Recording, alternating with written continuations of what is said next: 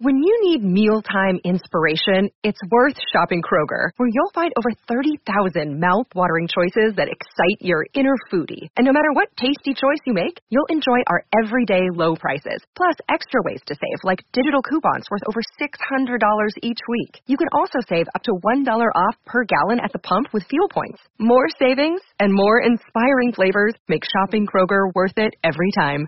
Kroger, fresh for everyone. Fuel restrictions apply.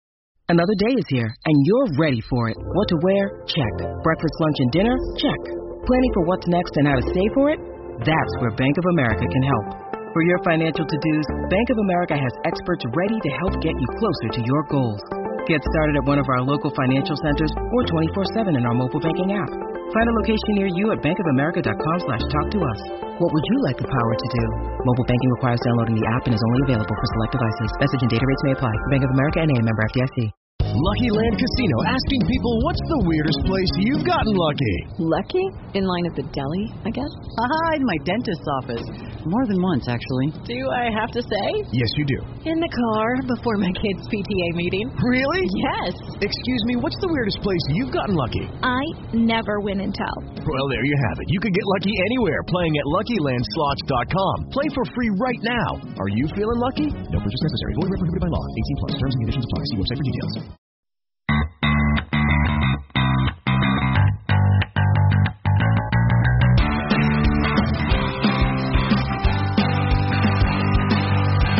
comes Ward Prowse.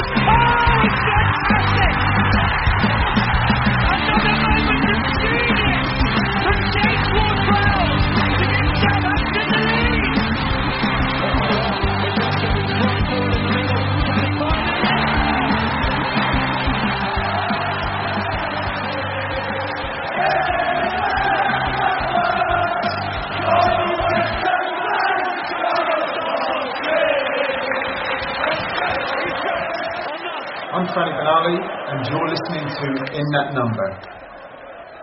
Hello, and thank you for listening to In That Number. I am your host, Ray Hunt. You can find me on Twitter at RayHunt84. My co host, Kevin Milverton, at Moscow Mush. You can follow the show at Number Podcast. Subscribe, rate, review. Find us on Facebook, Instagram, and if you would like to drop us a line, send us an email to inthatnumberpodcast at gmail.com. On with the show.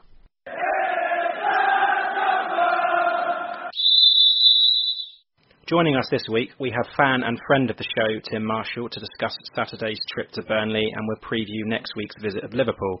He's also going to tackle our quiz and try and beat Matt's score from last week of four. Pretty good effort. Uh, we have the usual news, fantasy football, Super Six, and no doubt a Russian phrase thrown in there. Um, before we bring in Tim, I'm going to bring in the Moscow mush, Kevin Milverton. All right, Kev, you little tosser. Yeah, right, you big wanker. Oh, thanks. So, how has your week been? It's been incredibly busy. Yeah, we've been on a whirlwind tour of the Emerald Isle. Um, yeah, had a very, very good, uh, interesting time. Really enjoyed ourselves. Uh, was with the missus and her friend and a friend's husband. And yeah, I think we went just about everywhere that you could imagine in Ireland. Whereabouts are you now? Uh, I am reporting live from Barack Obama Plaza uh, off the M7 in uh, Tipperary. Nice. Very good. Uh, yes, it's Shane Long country. Whereabouts are you headed to? Uh, I'm to the west of Kerry, to the Gaeltacht, uh, where they where they still speak uh, Irish. Uh, I'm going on a, an Irish language course for for the rest of next week. It's a long old, long old drive. Where um is is the missus still with you? But she went back to Russia. Um, yeah, she wasn't interested in uh, improving her Irish. so yeah, she's she's uh, working next week. Excellent. Okay, right now I'm going to bring in our guest Tim Marshall. Tim, how are you? Yeah, I'm good, thanks. Um, just got off a, a plane from Montreal in Canada. First time in North America. Uh, been there for the last eight days. Had a fantastic time. Yeah, that's just. I mean, you say you've just got off a plane. It was like an hour ago, wasn't it? Uh, and, yeah, exaggerating a little bit. Yeah, it was about two hours ago. Uh, landed this morning. Uh, yeah, in Heathrow, and then hopped on the tube back up to North London where I live. Uh, yeah, That's amazing. And the first thing that you do when you get home is is come and talk to us. Brilliant. absolutely. Yeah. You a bit jet lagged? Uh, not not really. I was just ch- chatting with Ray, and I was saying, weirdly, everyone always says that um, this is the worst way going west east, but I actually found the other way much worse. Like I was saying earlier, I, I feel like it's actually about six thirty or seven o'clock in the evening, when actually on Canadian time it should be about nine a.m. So somehow I've gone forward five hours rather than than uh, sorry ten rather than five. Okay, yeah, that sounds quite confusing. But yeah, anyway, not as bad as not as bad as on the way out for some reason. Maybe you just get get uh, used to it. Yeah. Um, are you trained to work on Monday? Straight to work tomorrow morning. Yeah. It's going to be fun. We're not going to do much the rest of the day. Chat to you guys. Um, maybe catch the Chelsea Man United game later. Unpack, etc. Yeah, I'll be Eat there. some pizza. Excellent. Whereabouts in Canada did you go? Did you just go to Montreal? So we just went to Montreal. We neither of us drive, me and my uh, fiance. So we were planning to make some some trips out to either Quebec City or Ottawa. In the end, it's quite expensive there, and we spent quite a lot of money on like a hotel for eight days. And then also uh, the sort of centerpiece of our trip was going to see Iron Maiden play. Ah, yes, I actually saw that on your Twitter. I was, uh, yeah. Yeah. that's amazing. I'm an, a massive Iron Maiden fan, and uh, for some reason I only got around seeing them live for the first time last year in London on the Legacy of the Beast tour, which is basically them playing sort of retrospective of their best hits over the last 40 years. And uh, it's the same show essentially, but they're doing it in the North American leg now. So I kind of said to um, to Anne, my fiance, I was like, right, we really want to go to North America because neither of us have been there. And she was like, yeah, I want to go to New York. And I was like, yeah, we could do, but I want to go to Montreal because I'm making a playing there. basically arranged our massive summer holiday around that, um, which worked out fine because she did actually absolutely love the show because she hadn't seen them before at all and uh, was like really surprised. there's so many elements to it, like the opening song and they have a life-size Spitfire fly Yeah, over the crowd. So many pyrotechnics, giant inflatable devils, you know, full on uh, Spinal Tap, like deafeningly loud, but still really good quality sound. Everyone there is in their maiden t-shirts, tanked up on Trooper beer. Like it's a bit like going to a football match, but everyone supports the same team. yeah, and you actually enjoy it. Yeah, and you enjoy it. You know it's going to be a good result, and uh, you enjoy every minute of it. Yeah, and everyone knows all the words to all the songs as well. yeah, that sounds amazing. Getting married soon then. Uh, not until October next year. Uh, we set the. Decided which Iron Maiden song is going to be your first dance. I reckon, yeah, bring your daughter to the slaughter for for one for their. Just so, so the the prospective father-in-law is going to love that. yeah, uh, she's Norwegian, so they'll all be uh, coming over on uh, longboats with the Viking hats on. Brilliant. Incredible. Right. Okay. So I want to chat about your Saints fandom. Um, how, Yes. how long have you been a fan for? So I'm 32. I would say I've been a fan for 27 years, probably. Long suffering then. Indeed, yeah. So that's coming a good three decades, isn't it? Mm. And you, you live in London. Do live in London, but I was born in Winchester, which I'm sure you guys know. Love Winchester. Uh, yeah, nice part of the world, and not very far from Southampton at all. Went to school in Southampton, so uh, yeah, know the area very well. Parents still live down there. Go back and see them quite a bit, and obviously t- kind of align that with going to see Saints as well. So how, yeah, how often do you get to see Saints? Uh, I'd say last season I went to uh, probably eight or nine home games, and then I went Quite to the Arsenal and Fulham games in London as well. Of course, yeah. Yeah, and try, I'll probably do about the same this, this season as well. Yeah, try and get to at least half of the the home games and uh, London ones and any cup ones as well, because it's easier to get tickets for them usually as well. But my dad's a season ticket holder, Oh, so is my aunt. Quite, quite often one of them can't go, so I'll, I'll take the other one. So I'll either go with my dad or my aunt, or if I really want to go, I'll buy myself a ticket as well. But then I have to sit on my own somewhere somewhere else in the ground. Um, do you remember your first game? I do indeed. First game was uh, 1994, 8th of October. So uh, oh wow, yeah, very specific. Yeah. yeah, almost 25 uh, years ago. It was uh, against Everton, and we won 2 0. I think I've got the program somewhere at home because that's how I remember that the goal scorers were uh, Ronnie Ekelund and Matt Le Tissier. Of course. Who else? Yeah. Oh wow, that's that's good. Right before before we go into the news, I just want to um, mention that last season we had John Smith on the show, and we discussed the charity Scotty's Little Soldiers, and it's dedicated to supporting the bereaved children of um, military personnel. So John got involved with Saints Foundation Big Bike Ride and became heavily involved in cycling. Uh, and during this during his training, he came up with the idea of cycling from Land's End to John O'Groats, all in aid of Scotty's Little Soldiers. So it's like like a 10-day cycle, and he's aiming to raise five thousand pounds. So please, could you, you know, visit Just Give It, his Just Giving page. It's Mark and John's Le Jog for Scotties.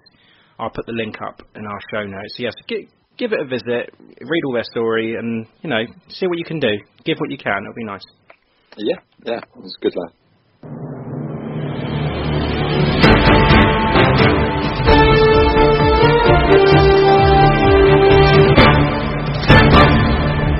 This is ITN in that number news. Okay, on to the news. Uh, the first thing that I want to discuss was, um, did you see that Hasenhüttl underwent a minor procedure on a leg injury, which kept him out of the dugout for the Cologne game? Yeah, you you told me about um, that one. I, I hadn't heard about that before. Yeah, I've not heard anything since. It was just something that I thought, you know, let's bring it up and see. Yeah, so he missed that. He was out of the dugout. Um, but it all went well. He's back. So yeah, first one. Yeah, get awesome. So yeah, uh, Danny Danny Röhl. He's uh, after leaving the club, he's um, taken a job at Bayern Munich now. So that would give us some suggestion as to, to why he left.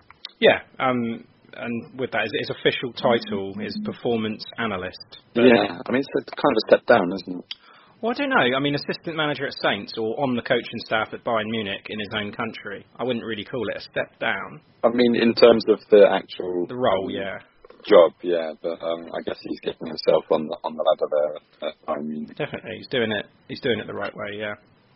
Um, two fixture changes for October.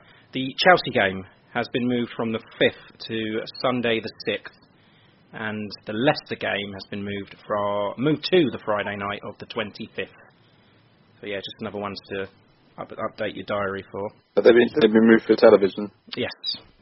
Ah, okay, so we might actually see some Saints games on, on Sky these days. And... We will do on the Friday, especially yeah, the Friday night against Leicester. Yeah, the Friday night against Leicester, and then the Chelsea one. It's obviously been moved because everyone wants to see Chelsea, not because of us. But still, I take it. Yeah.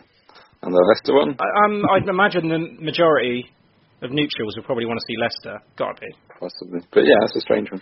Yeah, Nathan Redmond's uh, got a new four-year deal now, so he's uh, he's back on the books. That that question uh, has been answered. Yeah, and Um, I've had a lot of people say that was probably the best bit of business we've done all summer, actually.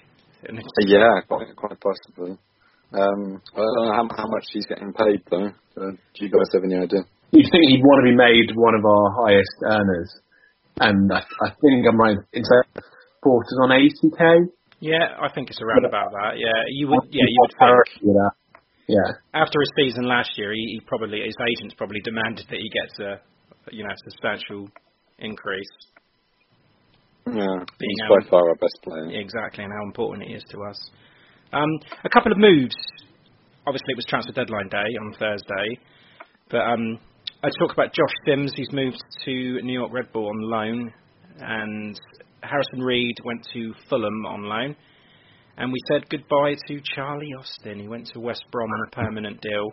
Are you upset about that one, Tim? Um, this is kind of like a game of uh, sort of snog, marry, avoid, isn't it? Really, because like I definitely avoid uh, Charlie Austin, and um, you know pro- probably give Harrison Reed a quick snog when and he's off. That's fine. And I absolutely love Josh Sims, and I'd, I'd want to sort of marry him because every time I've seen him live, um, particularly the Spurs game last season when he comes on, he just makes such a difference. Like he seems to absolutely terrify defences.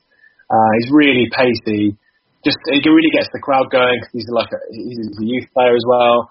Um, he had that fantastic debut against Everton. He had the amazing, memorable uh, moment when he set up Long for the uh, goal at Anfield in the League Cup. So I just don't know what we're doing. Um, I think it's re- really, really bad. And as I said, the other two I don't, I don't really care. I'm glad to see the back of uh, Charlie Austin and um, Harrison uh, pretty neutral about. I yeah, Josh Sims was a. I was really. I mean, I don't know if I spoke to you about it, Kev, but I was quite upset about that one. So I thought, I mean, he's young enough. He's he's giving enough. He should be the sort of player that Ralph wants in this current Saints setup. But that, for me, that tells me there's something missing. There's something that Ralph doesn't like for him to, well, for allow him to go on loan. Like you said, there's a couple of games that he come in last season. He changed it. He was brilliant. And a lot of people have said, yeah, you know, he come on for 20 minutes. I think it was that Spurs game, and he he could have been man of the match. Yeah, he was. Yeah, I was there at the match. He was definitely my man of the match that day. Yeah. I think I gave him man of the match on the podcast. I think well. you did, Kev. Yeah, that's what I mean. That that's the that's the shock for me. I mean, Harrison Reed. I think we all know that he's not good enough. He, I mean, he's that age now where if he's not playing in the Saints team now, he's never going to. And obviously, we wanted to see you know Austin go because he'd slipped down with Adams coming in. Uh, yeah, but the the Sims, I'm I'm I'm disappointed with that one. Yeah, I think the the Fulham deal with Harrison Reed. I think um, it would be good if we could make that deal permanent. And um, Charlie Austin, that's exactly the kind of move that we were expecting. Um, yeah, to the championship, where I, think you'd probably get get on quite well there. You do well, yeah. For West Brom. But why did he turn it down? Like like weeks ago when that that move was on the cards, him going to West Brom then. Why? I think he wanted to go to London, didn't he? I mean, there was all that talk on social media about um, yeah, how much he misses London and so on. So maybe a, a move to I don't know. Yeah, but it didn't work out for him, did it? So it was just No, I don't. might be why. And um, yeah, incomings on transfer deadline day. Um, I think I got to the stage where I wasn't expecting anything, and then out of the blue, uh, we signed defender Kevin Danso. Um, yeah, 20-year-old Austrian uh, coming in from Augsburg. Yeah, you excited about about this? Is this the what we've been waiting for? Yeah, I think um, there's a bit of a classic uh, sort of Twitter um, experience where no one had ever heard of him, and then suddenly everyone got really excited and were really worried. and Excited by the deadline, and then there was an account that was uh, did a pretty good Photoshop job actually with him in the shirt. I saw it. Out. Yeah, uh, with one spell wrong in the name. Um, but if he, you know, if he's if he's uh, if he's strong, basically good in the air, all, all the things that um, went wrong yesterday, then he will be a really uh, good acquisition for the for, for the squad. I just don't think we know that much about him, but there's obviously the uh, the Austrian link with with Ralph, and you have to sort of trust in his his scouting, I suppose. Yeah, um, I mean, I, I like you, Kev. I was on the actual day. I was sat there just. I mean, I had a couple of text messages coming through asking me if I'd heard anything, any, any players coming in, and I just said, look, don't expect anyone to come in. It's just going to be a lot of people going out. That's all we can, you know, say. I don't, I don't expect us to sign another centre back. And then, like you said, Tim, as soon as this, you know, Kevin Danso was was put around on Twitter, everybody, I mean, it just lit up. And then I was there, like, yeah, like I was doing the thing. I was refreshing. I was checking. Oh, have we not got him yet? What's going on? Why haven't we got him? I really want this player now more than anything. Yeah, and then it came when it didn't come through, did it? Because we put the uh, the deal sheet through, uh, you know, before the 5 p.m. deadline, giving us the extra two hours to get the deal over the line. But the delay in the announcement was due to the German FA, so meaning that we couldn't officially announce it until the Friday. So, but yeah, no, he's going to be joining up with the team before the Liverpool game, but I don't know if he's going to go straight. So yeah, 20 years old and six foot three. I don't know anything about him, but I, I mean, it's got to be better than what we've got. so, I, Well, know, we've got to be patient with I, him. I I would have been, let's say, satisfied um, if we hadn't assigned anyone else by by deadline day, because um, I don't want us to kind of you know rush rush in a player, and this is kind of not the player that everyone's been demanding. The we wanted an experienced centre back, you know, with um, Premier League experience and so on. And we've got another young defend, defender from Europe, and every season we seem to have bought one. We had Vestergaard last season, and um, yeah, looking back, we've got Wesley Hoedt as well. We've been brought Yeah, in as kind of young prospective players that we're going to grow, and they haven't quite grown. But don't forget, like all those signings were not Hasenhüttl signings. This one is, Sure.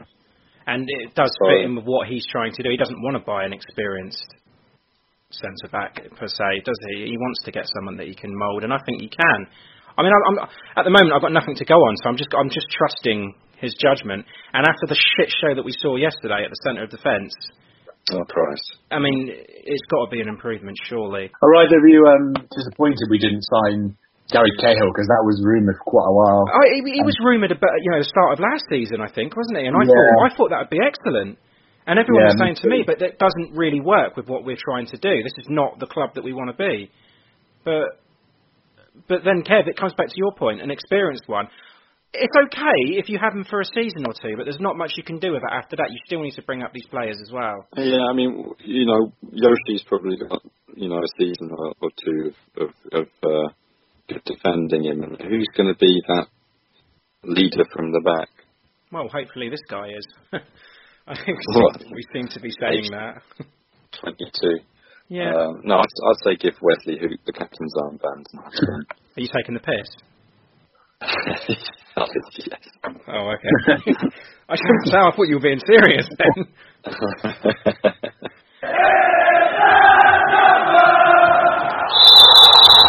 Hi, I'm Matt Le Tissier, and thank you for listening to In That Number. Okay, boys. So, what happened yesterday? Burnley. Who wants to go first? we have to talk about it at all. Fucking hell. I mean, I nearly spent uh, 20 Canadian dollars to, to, to get a TV link, but because my credit card wasn't registered in Canada, it wouldn't let me. So I had the pleasure of uh, the Solent Sport uh, commentary through my hotel Wi-Fi, which uh, it was much yeah, better. actually, Yeah. it was, but yeah, I managed to hold out actually, and uh, was much much smoother than uh, than our play. So Can you imagine if you had spent that money and then watched that? It's just. yeah, I wouldn't be Can you happy. Can you find a pub? Because um, the Canadians get all of the Premier League games live, don't they? Yeah, I, I, there were some sports bars that were open in the morning, but I think they were showing baseball or Oh, not not not the Premier League at that time. Yeah. Wise choice, I think. Did it, did it sound good? No. I think um, Adam Blackmore, Dave Merrington do a, do a really good job of um, yeah, you know, sort of bringing the game to life, describing the atmosphere and, and what's going on, and, and, their, and their own feelings. And they, you know, they're, they're fully fledged Saints fans, and I think I got the impression that you know our, the people that travelled up there were really behind the team uh, for most of the game. But that must have been a really crushing defeat to go all the way up there. And apparently the weather was awful, even though it was the first game of the season, and Yeah. wasn't really much, you know, to, there wasn't really much to, to sort of get excited about. Just a really bad, flat performance, and uh, yeah, the Twitter timeline after seemed to reflect that as well. So, yes, it's a wet, windy summer's day. It's just what we expect in England. Yeah. So, 3 0, two from Barnes and one from Gudmundsson. At the 11, so we went with Gunn and goal, three at the back of Bednarek, Stephens, and Vestergaard. And then Valery, Romeu, Prousey, and Bertrand in the middle, and then Ings, Redmond, and Adams up front. The bench: McCarthy, Cedric, Yoshida, Djenepo, Boufal, Obafemi, and Højbjerg, who was well, he was ill. What I heard. Yeah, that was a weird one because he was, so, yeah, he was ill, but then he still, He still come came on. on. Hmm. Yeah, Right. and too as well, really, just too much. Well, no, he almost uh, gifted Barnes with his hat trick. Yeah. Terrible. Right, Kev, do you want to um, do you want to start? I mean, the, the first half wasn't too bad, really, was it? It's the sort of thing that we'd expected. That's but- exactly what I was thinking when I, when I was watching the thing, and this is exactly what how me and Kev saw it go. And indeed, Matt last week said the same thing. It's just going to be a tightly contested draw. Mm, it was just, yeah, kind of uh, drab and unexciting. Yeah, I hope that's not the story of the season. Well, I mean, it's definitely a baptism of fire for us. I mean, getting an absolute drubbing off of um, Burnley, uh, the first game of the season, I think. Um, yeah, just shows us how much work there's still left to be done. Yeah. Um, but like you say, it started okay. I mean, it wasn't it, like we expected. We had a, I think it was a, a, a cross from Valery that started, and then Adams almost, almost at the back post. So Right, yeah. did look like it was, it was yeah, like I say, like a tightly, tightly contested one. Gave him a few chances, and then the Stephens slip Oh God. I mean, it, to be. I mean, I- it? Hassel must see something in if he's brought him back in and put him on the pitch. I mean, I'm not Um, going to get too carried away with a slip because, mate, it fucking happens. I mean, it, it happened to Gerrard, didn't it? Remember? but um, Yeah, famously. yeah, that slips ha- happen. But I just, it's just Oh. hap- Gerald Easter, the Dorantini, hold up on the podcast, point to this on that TV, and it's check that. Yeah, About the you. last Halloween, she's scary, her to spell. Fucking hell, Kev. Or the me lobby in the gate. From Fucking shut up. Thanks. Russian or Irish? That is that's the Irish commentary of the um the youth um Irish the Gaelic football game that's going on at the moment. I just wanted to turn on turn on the air conditioning because it's baking. in You wanted, to this tu- Sorry. you wanted to turn on the air conditioning, you turned on a Gaelic football game. What a prick. And just turned on automatically. Right. Let's try that again. I've lost my train of thought now. What, I can't remember what I was saying. Should we just leave him in? Let's just start slagging off Jack Stephens again. Yeah, you're talking about split. Wasn't there? There was a VAR as well, wasn't there? For It was the VAR, yeah. So the ball went over the top. Um, Stephens slipped. That was what I'm questioning: is why, you know, after all the shit that Stephens gets, the slip, but it had to be him that, that did it. And but luckily, yeah. But I mean, Barnes put it in, but it was offside, and it, it was right. I mean, VAR comes in and and confirms it. Yeah, I mean, in, in that game, it was it was kind of a smooth running for the AR, wasn't it? But Mm. um, some some of the other matches uh, this weekend have um, seen a lot of the AR. Um, Yeah, City. yeah, City West Ham. I mean, this is the, exactly the thing that I was um, talking about. Why I was against it. That it, it is intrusive, and if you're sat watching that game, it's um yeah, it takes away the excitement. But yeah, in in our match, it didn't seem too intrusive. No, that's what I mean. Although- I think you are going to get those matches that do that, but then some of them are going to, like ours, are going to be fine. I'm, I'm, I'm still all for it. I still think it's the right thing. Time will tell. Right, and from there, I mean, that looked like a bit of a warning from Burnley, and then they sort of like just took over. We had that Gudmundsson low shot, which I think Angus Gunn had covered. Um, and then, uh, did you see the? the oh, this is what I wanted to ask you guys about as well. The um, the Adams tackle on Ben Mee. yeah, that was that was reviewed as well, wasn't it? But yeah, so VAR looked at that. Surely that's a booking or a red. That's a dangerous tackle. That's high. It's late. What were they looking at? How did they not deem that to be, you know, punishable? I don't know. I mean, he just looked floored him, but um, yeah, apparently that's fine. Yeah, the commentator was saying they were looking carefully at the motion of his foot, and apparently the way it goes down the opposition player's leg, uh, they'll- can then judge if there's sort of malicious intent. So it's basically sort of following the angle of the ball, I suppose, as a, rather than just sort of taking someone out of the knee. And yeah, they went into quite a lot of detail actually about the angle of the studs on Ben Mee's like leg. It all sounded quite painful to me. uh, no pun intended. But um, Yeah. yeah, uh, he, he might have got away with one there because that's been a pretty uh, inauspicious start to his Saints career to get a red card in the first 45 minutes. Yeah, I thought he was lucky. I thought when I was watching that, I thought, oh, yeah, he's, he's, he should have gone for that. But yeah, I mean, I was chatting with we had Dan Barnes on last week, the Burnley fan, and after the game, I sent him a message and said like, you know, you know, congrats and all that. And he thought that you know Saints started brightly, and he said that Redmond was causing some problems. So I don't think I don't think Redmond was t- was terrible. Um, and if I'm I was thinking, say. yeah, if I'm thinking of any chances of note, I think the only thing that I can think of is that free kick. That was probably the best chance we had to score. Yeah, I mean, yeah, he send a shot into the stands as well. Yeah, um, yeah, late, late on, but he's the only one who, who seemed to um, have any aggression or nerve about him in the second half. So, so yeah, the second half. Yeah, the goal, uh, the, the first goal. This one was, uh, I was saying they do a great job of painting uh, really vivid pictures on the radio, but I still couldn't quite picture exactly what happened here. It sounded like Vestergaard basically just didn't.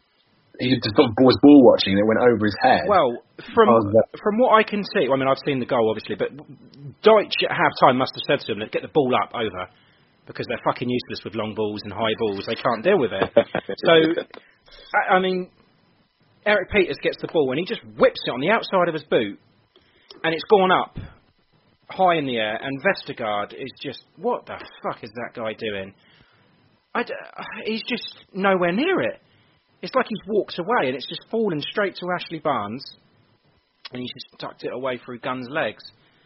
I mean, Kev, what? I mean, did the wind catch it? I, don't know, but he just he just completely switches off. I mean, that combined with the Stephens slip, and um, I do it's just a kind of just a catalogue of errors from defence. Same old Saints.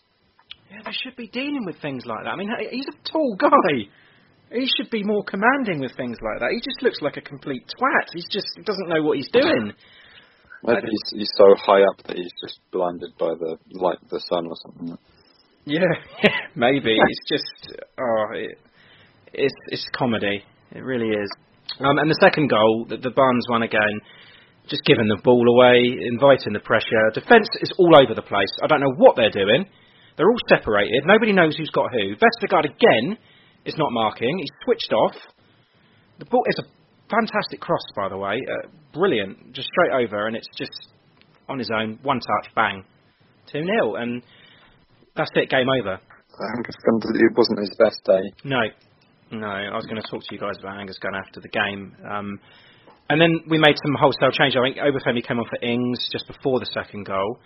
Boufal comes on for Adams, and Højbjerg, I believe, comes on for Stephens. So a complete reshuffle there.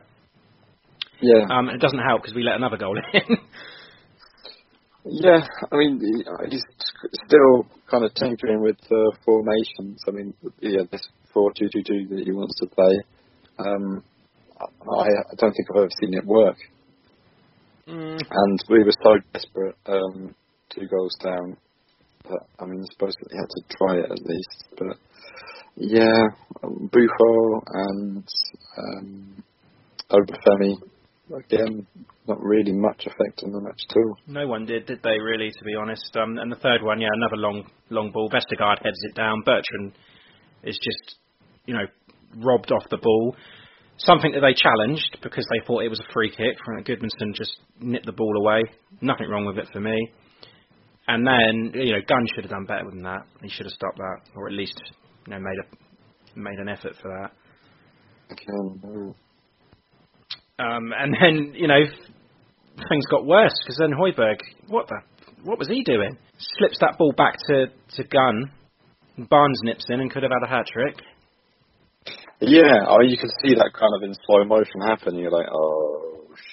Yeah, Plus, just Højbjerg back to his his like antics from a couple of years ago, just always looking back to pass. It's, yeah, it's terrible. Yeah, you'd think that Hasenhüttl would have beaten that out of him. Yeah, and he did. Uh, You know, largely he does. He's you know probably our best central midfielder, but just got that mistake in him like Uh, are these just teething problems, do you think? Or Yeah, Yeah. something I need to ask you. We need to ask you, Tim. Do, do you think it's anything to worry about? A little bit, because I don't know if this is like the inverse law of, uh, of pre-seasons where quite often a team will have a fantastic pre-season and then start really poorly, and then vice versa, they'll have a really bad Mm. pre-season. and Everything's fine when the uh, real action kicks off.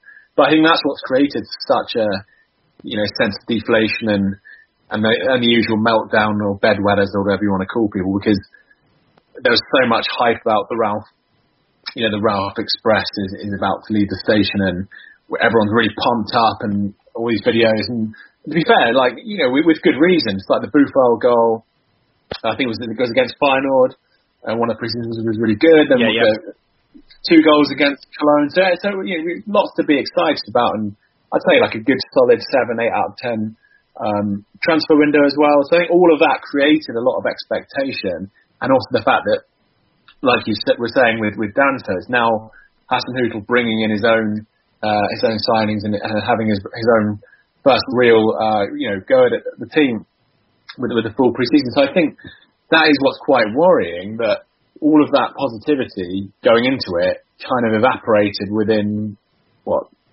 70 minutes Yep. 45, you know, really, yeah, really, really quite worrying. And, and as, as Kev was saying, all the still not knowing your best lineup and the best tactics and tinkering with the formation.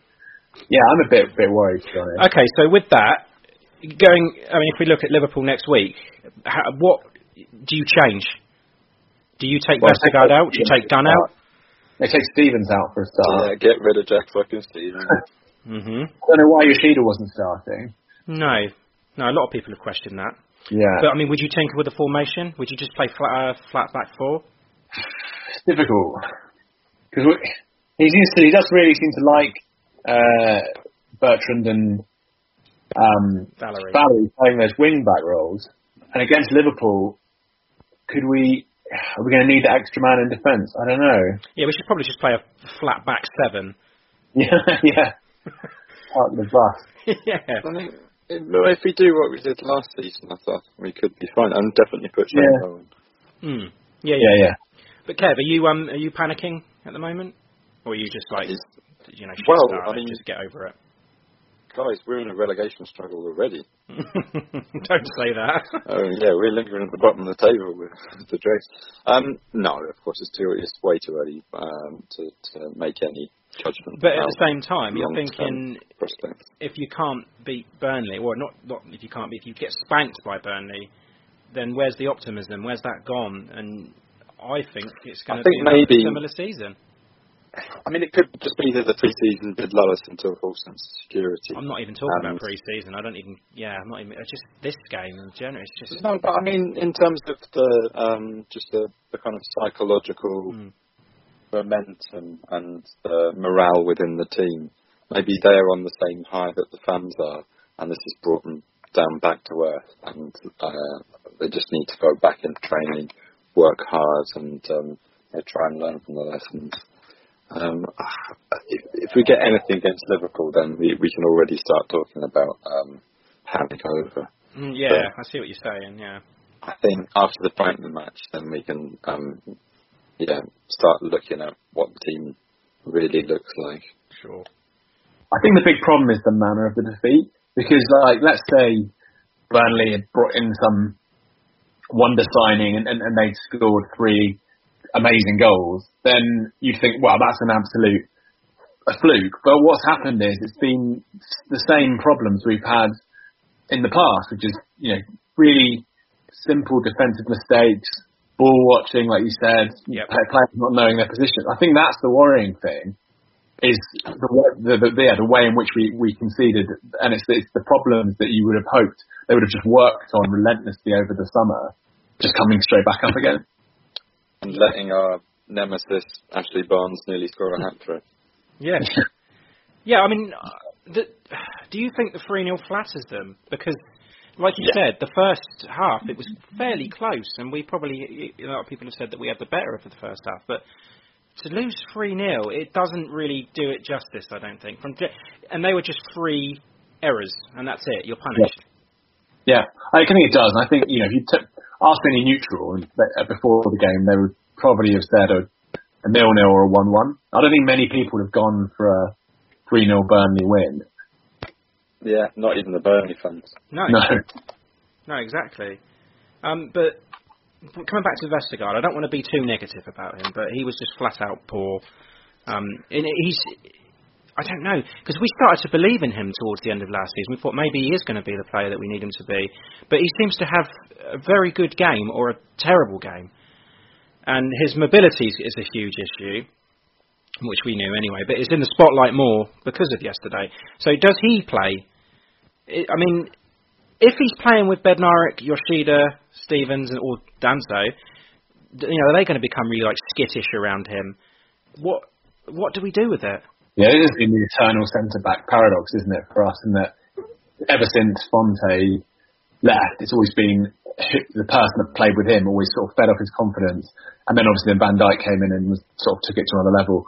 But yeah, is it the case that because you've got other players around him like Jack Stephens making mistakes, slipping over, they just sort of feed off each other's like incompetence, and it's sort of a bit Keystone Cops going on. Yeah. Would someone like bringing Yoshida with that little bit more experience and leadership maybe get him back on a on a more of a you know even keel? I don't know.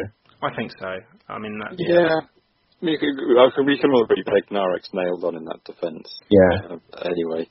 I Um, agree, But yeah. yeah, I'd put Vestergaard um, along with um, Bednarek and obviously yeah, um, Yoshida, the more experienced fucker upper. Very good point. Yeah. Um, another thing that I wanted to talk about is the in the Cologne game we played Adams down the right and Ings in the centre. Yesterday they kind of switched it up and that didn't seem to work. But I mean I don't really know if they swapped you know in game. There's always an option to do that of course, but I think it's Cologne, it's but it's Burnley, it's different, it's pre-season, it's Premier League, but I think Adams plays a lot better down the right or down the left, and leave Ings, Yeah. le- leave Ings more central. I mean, you could even play Ings behind Redmond and Adams. I mean, um, we've seen that he's a very versatile player, um, and Redmond too. So I mean, yeah, we we can switch switch up that attack and um, yeah, see which which combination works best. I don't think it worked yesterday. I mean, you look at it on paper, looking at that three. I thought, yeah, that's great. That's great. I, I like that. Ings, Adams, and Redmond. I thought that's going to cause so many problems with the pace, the you know, and the trickery that Redmond's got. That's going to, yeah, we're going to cause a lot of problems for a lot of teams, but it didn't seem to work. No, I think the problem as well is Burnley are uniquely sort of freakishly tall, and then you're bringing on Obafemi and Boufal who are kind of quite small as well. So you basically have our we- we've got very little height in, in the in the team sort of attacking wise. Yeah. Um, and you need to be in a Man City or, or, or a short team, but they're so good they can just pass around anyone, and we're not at that level. No. So there isn't really any way through for us. Um, qu- question, Tim: Is Angus Gunn is his place in trouble? Oh, good question. I mean, better be careful what we say, because apparently if you criticise on Twitter, his dad will get angry and start, you know, getting the rolling pin out and uh, Yeah. in the direction. Uh, he, he, he's a great. He had that fantastic game against Chelsea. Seemed to have been given the number one spot. Very disappointing last game of the season, which I was at against Huddersfield. Really bizarre error there. Yeah. And then, yeah, I think yesterday did look a bit shaky again. I mean, he does do. Uh, I think the the great that he does out, outweighs the bad. But when he does the, I mean, I know it's easy to say when you're a goalkeeper, you make a mistake, it's a goal. But I just, I don't think McCarthy makes as many mistakes. And let's let's let's be honest, McCarthy did nothing wrong for me. I don't think McCarthy deserved to be dropped the way he did. And I mean, mid of last season, Kev, we were suggesting that. I mean, there was a opinion that we thought maybe he was going to go backwards and forwards on his goalkeepers and keep it fresh, but it looks like he's he's favoured Gunn. yeah, I don't understand why McCarthy was dropped. Was it just literally because we paid quite a lot of money for Angus Gunn? He's very Thirteen and young. a half million quid for yeah. They spent a lot of money. They feel like they, that he's the future. Big investment for the future, yeah. Hmm. But I'm just questioning whether whether Gunn starts against Liverpool again. It's going to be harsh to drop him for just that one game. Yeah, you don't want to break his confidence right at the beginning of the season. But, Yeah, exactly. It's a um, it's a difficult balance. Uh, if you had some sort of, you know, agreed uh, that you know we'd rotate between Gunn and McCarthy, um, if they're both fit, then you know it, it would it would be fine. But uh, yeah, if McCarthy starts, then it's going to look like he's just dropped Gunn off the back of that one defeat. And maybe Brian Gunn will get really really angry. Oh yeah. Okay, so man of the match, Tim. Good luck. I mean, Sorry, you know, I thought you were saying that Tim Tim was the man in the match. no, um, just for for making- making the effort to tune in. I mean, I think um, I think I tweeted at the time a silly Simpsons gif with the judges all holding up zero, which maybe is a bit. But, um, yeah, and uh, Nathan Redmond, I suppose, because Kev said like showed more attacking intent, and uh, from the from the from the notes I made, he had one one good chance. No one else really did. So yeah, Nathan Redmond probably got a five, five out of ten at best, and everyone else would have been under five. Yeah, I go along.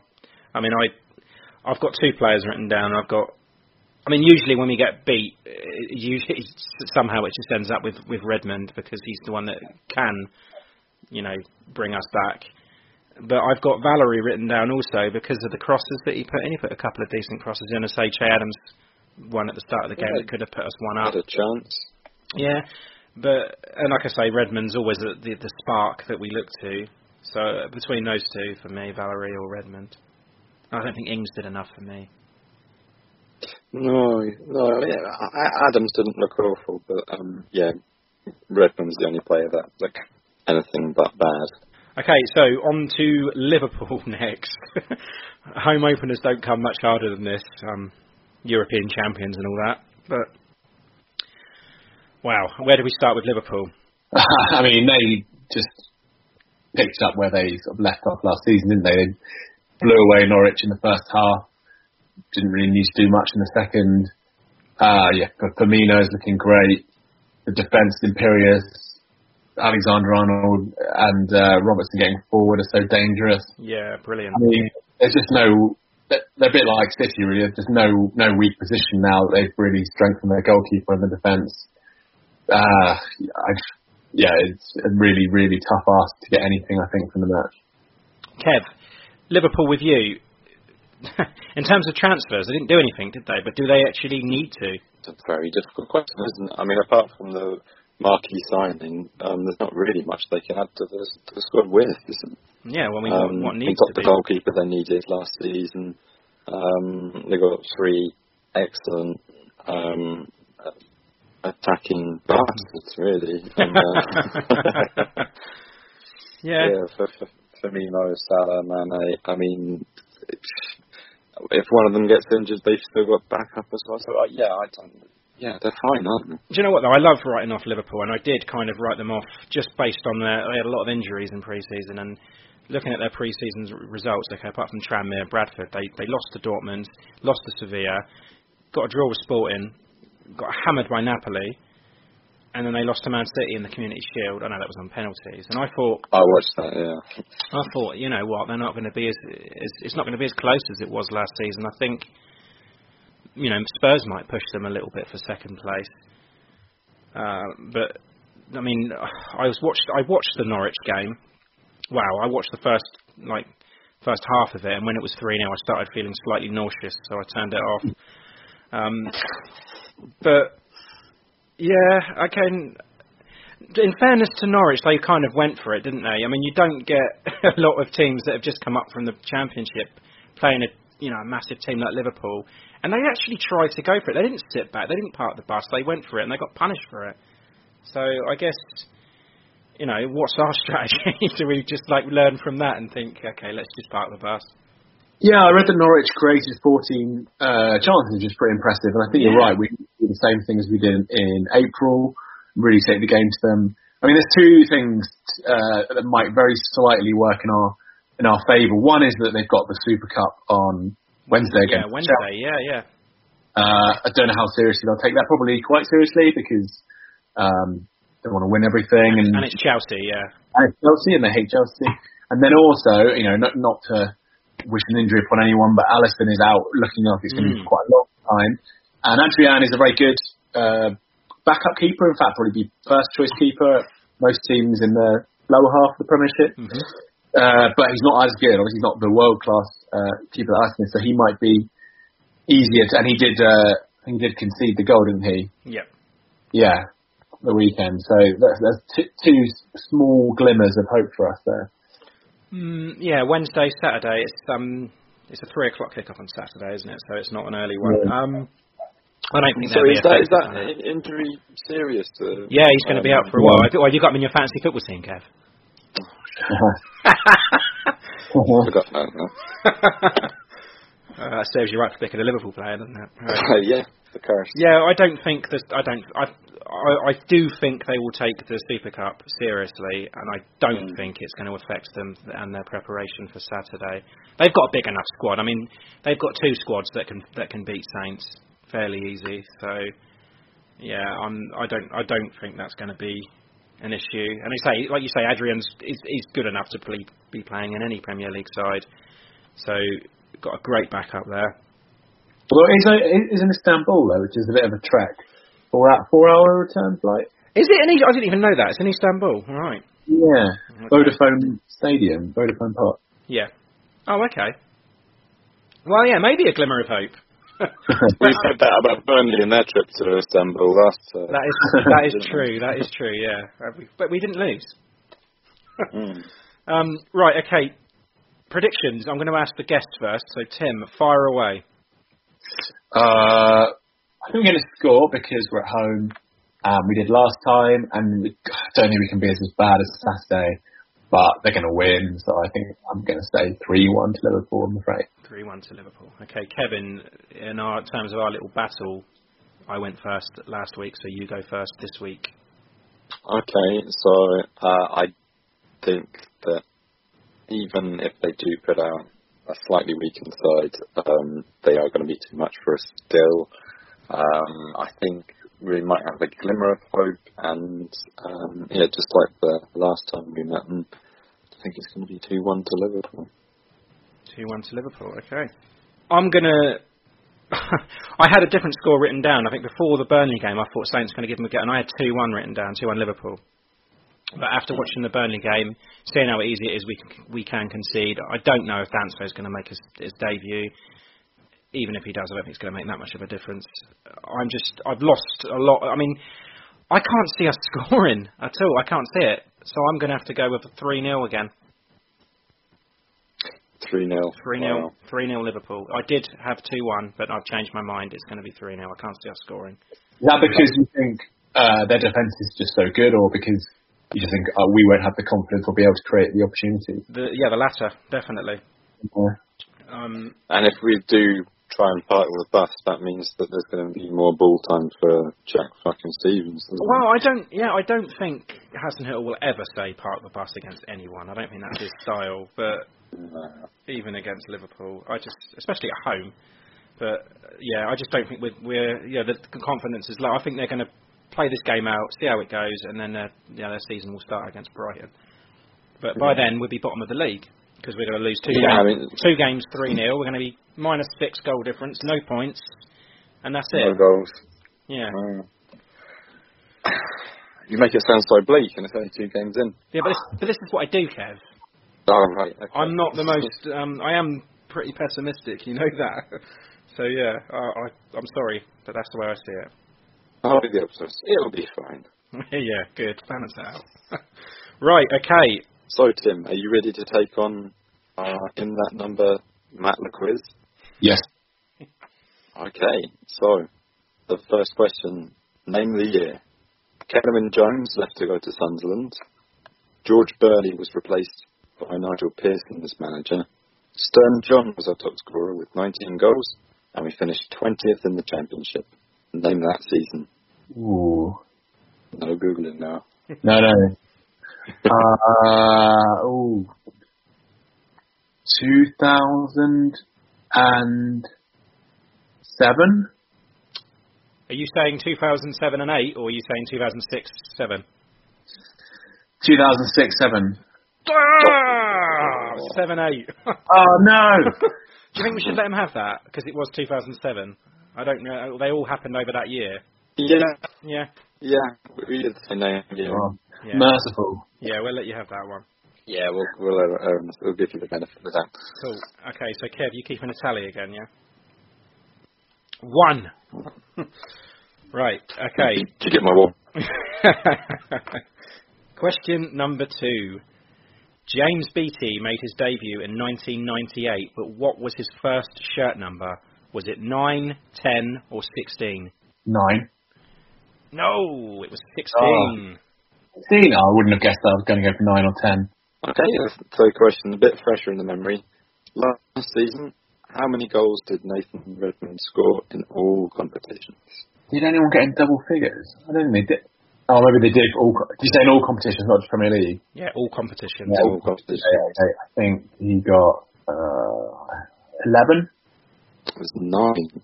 Oh, I was going to say 9. I, nine, I, nine. I thought he scored 9 in the Premier League and then he got 2 in the I think he got seven in the Premier League and nine in Okay. the FA Cup. No, no, I don't nine. They got two in the FA Cup. Yeah. I that match. Um, Right. Um, player link. I'm going to name the clubs, and you're going to name me the player. Beerschot, Celtic, Southampton, Tottenham. Would you like me to read those again? yeah. Beerschot, Celtic, Southampton, Tottenham. Wanyama? Correct. yeah. That's two. Okay, now for the who am I?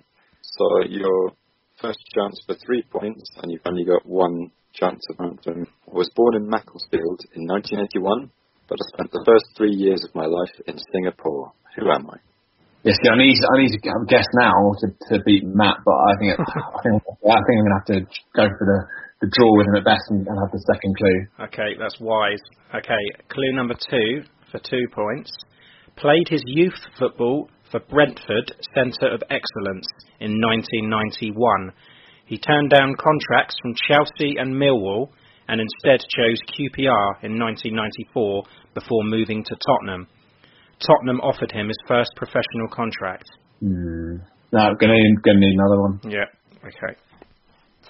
Okay, so he had spells at QPR, Portsmouth, and Aston Villa before signing for Saints in 2004, becoming the top scorer and player of the year for 2004-2005. when the Saints were relegated, he switched to Liverpool for seven million. Oh, Crouchy. It's Yeah. correct. Ah, Crouchy for a point. So that Yeah. was is that four? three. That was three. Sorry. That's all right. That's a good effort. Not bad, not bad. That, I thought that one was tough. The, the Who Am I was was a tough one because I don't think. I mean, there's I don't think a lot of people would have got that one. I didn't realise that he spent his first three years in Singapore. Yeah, Singapore really threw me. Yeah. I had a few people in mind at first, and then I was like, no, no. Who were you- who were you thinking? Because it like 1981. Yeah, sort of people like Lee Barnard, maybe. Yeah. I mean uh, Lambert was around that. Lambert, well, yeah. I, I was I was thinking, how close is uh, Macclesfield to Liverpool? Yeah. That's the thing. It, it, it does. It does. It does throw people a little bit.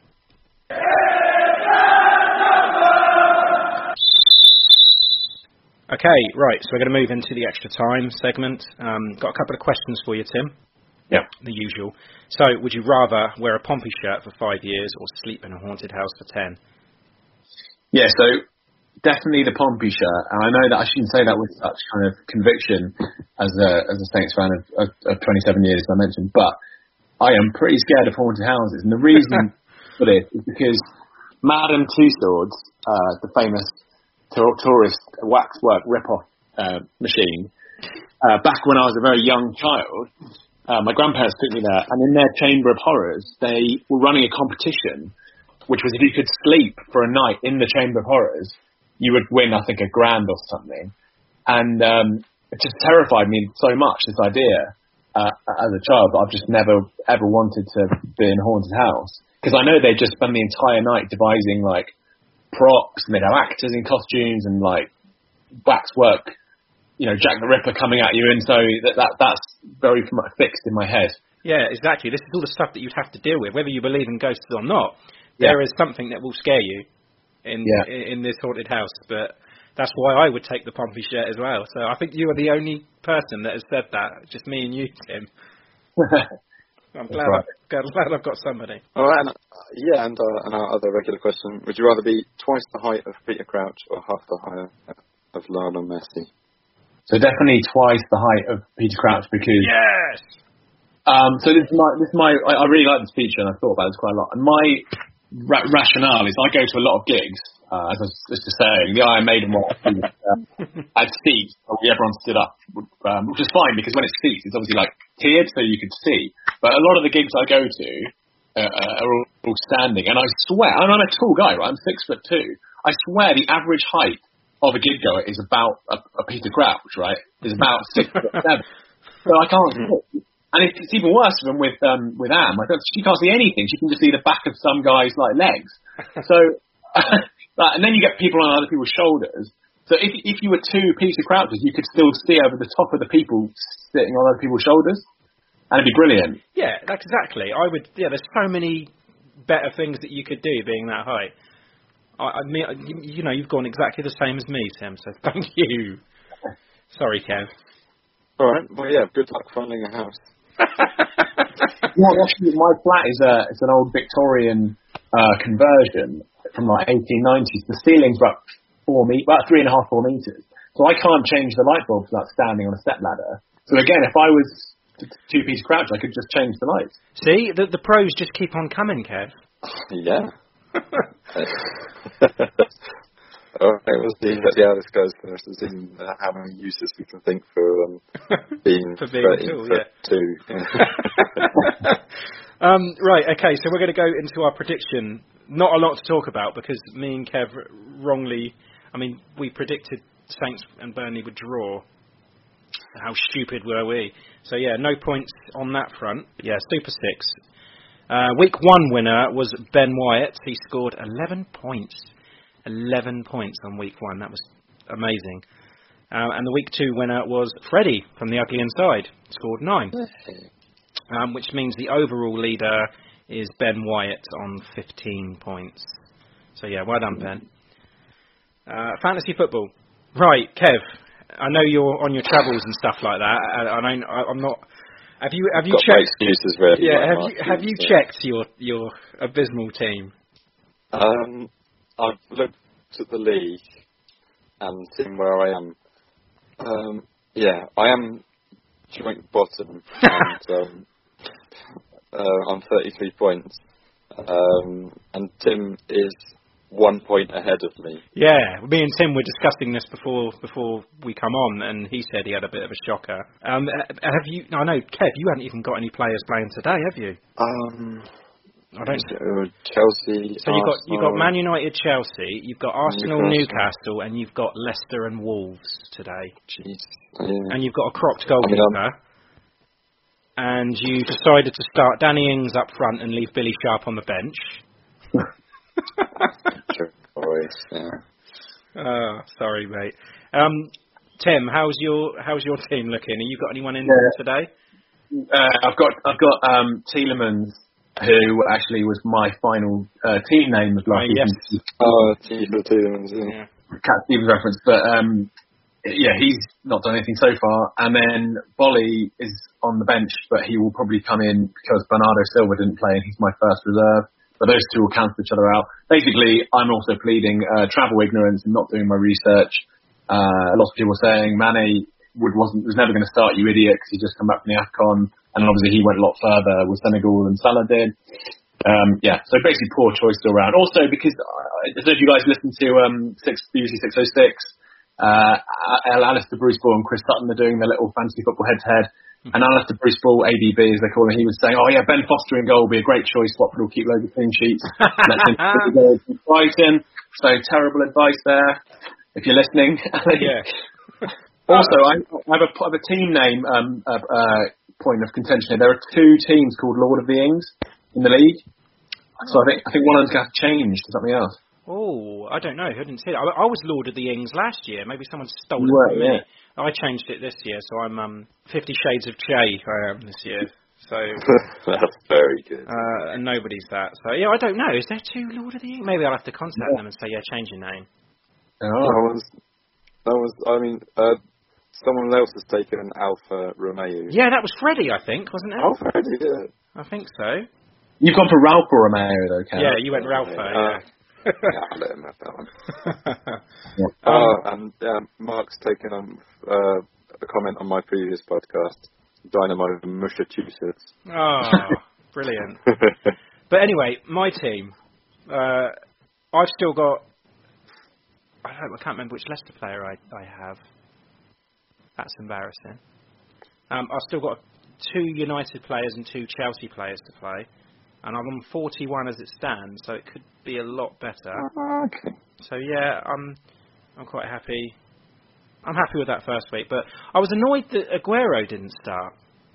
And then as I was watching Match of the Day, I didn't because I didn't know the score until I was watching Match of the Day on the um. Oh, he missed that on the- penalty. he missed the penalty, and I thought, for Christ's sake, he didn't start. He missed the penalty, and I thought, oh, this is this is going to be awful. But then um, VAR saved me, so and then he tucked in the rebound. So yeah, I've got I've got Rashford to come and score a hat trick today. That'd be nice. Um, and I've got Wan-Bissaka. Um, so yeah, I've got some I've got some points to be had today. But who won this week? Do you know? The top of the league at the moment is Jack Hobby's smoking gun. How many points did he score? 94. 94. That's incredible. I do think that he used his triple captain on, on Sterling, though. Is that right? Oh, yeah, get that out straight away. That's paid off. Isn't Yeah, it? very, very good Yeah, we've got a bumper league this season as well, so the, yeah, competition's very hot. Yeah, but I'm, I'm only interested in beating you, Kev. So Okay, yeah, I think you've made a very good start on that. it doesn't take much, though, does it? Uh, Greg, Greg Kaplan, um, the hockey guy, Oh, it's Greg. We had him on the show, didn't we? Yeah. 91 points in seconds. Yeah, Yeah, I haven't I haven't spoke to him since. So um, we've got some very good team names as well. Um, uh, I did see one that I was looking through the league the other day, and I just could not stop laughing. There's someone called um, you know, remember Carlos Puyol? There's someone has Yeah. called their team Puyol Pants Down. that is just incredible. Sorry, that I can't remember who it was, but yeah, brilliant. It did make me laugh. I have to give a shout out. My favourite one I've seen uh, from last season in a work league actually was Marwan for late me. There's some really, really good ones out there. We've got um, absolutely Fabregas Yeah, that's a good one. And Trade Dream Believers. That's Lucy Hyland's Yeah, team. that's a good one. He's right. Anthony, multiple scorers. Yeah, there's some good Yeah. ones in there. Right, um, Russian phrase, Kev. Have you prepared a Russian phrase? I, I've, I mean, how we can we do a one word or one phrase review of, uh, of yesterday's match? Okay, so is there is there a Russian phrase, sack of shit, or something like that? ah, okay, okay. How about this? Polnoye Gavno. Polnoye Gavno. Polnoye Gavno. Yeah. It's Noya like the keeper? Yeah, Polnoye. Yeah, that's like pile of shit. is that? It mean, it just, is it? Gen- it just means pile of shit. It literally means um, full shit. like full of full of shit. Yeah. That's brilliant. I'm going to use that in, in my life, just not for Saints. I'm going to do it everywhere. Thanks for that. I'm going to have to remember that one. Right. Exactly. Okay, so next week we have long-time season ticket holder Barry Godwin coming in to chat about Liverpool. Um, is there anything else you want to add, Kev, before I before we depart? Um, no, um, just that despite yesterday's horrific loss, um, uh, yeah, I'm glad to be back, and um, yeah, I look look forward to an exciting season uh, with our with our lovely new format. Yeah, it's looking. And actually, Um, do you know? I mean, the last week's episode was the highest that we've had, as in listeners. Ah, So okay. that was good. It might have been because of Matt, to be fair.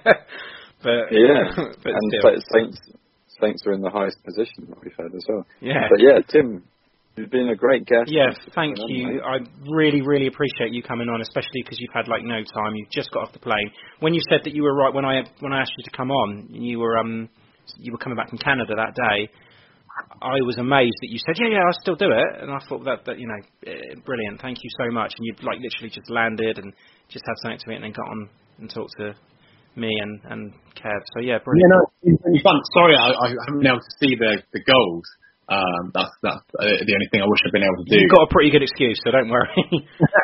but yeah, as I said, I was, I was, I was listening to it and uh, it was pretty sounded pretty dire. Whether you were listening, watching, reading the updates, whichever way you want to cut the cake, it was a shit cake or a or a gaff cake. Hey. Gav, Gav, no. So yeah, thank you again for coming on. Had a good time. Yeah, I should actually just add out just quickly as well on the the whole story of me supporting Saints. I uh, obviously owe a lot to my dad because basically he's from London, all my family are, but he moved to Southampton for university when he was 18 in 1976. Oh, So he started following Saints the year they won Good time. Cup. Yeah, Glory Hunter. yeah, exactly. Yeah, Glory Hunter, yeah. he's been a fan for yeah 43 years. wow. Yeah, Okay. Yeah, well, well done, Daddy Marshall. yeah. cool. Right. Thanks, Tim. no problem. Good to chat to you guys. Yeah, you too. Good luck with fantasy football. And you. You're going to need it by the, by the looks of it. Yeah, um, Need it. Well, until next week. enjoy the rest of your weekend. Looking forward to listening to it. Cheers, Tim. Up the Cheers, Up Saints. the, Up the up the Saints. Sports Social Podcast Network. Step into the world of power, loyalty, and luck. I'm gonna make him an offer he can't refuse. With family, cannolis, and spins mean everything. Now, you wanna get mixed up in the family business. Introducing The Godfather at ChumbaCasino.com. Test your luck in the shadowy world of The Godfather slot. Someday, I will call upon you to do a service for me. Play The Godfather now at ChumbaCasino.com. Welcome to the family. No purchase necessary. VGW Group. Void where prohibited by law. 18 plus. Terms and conditions apply.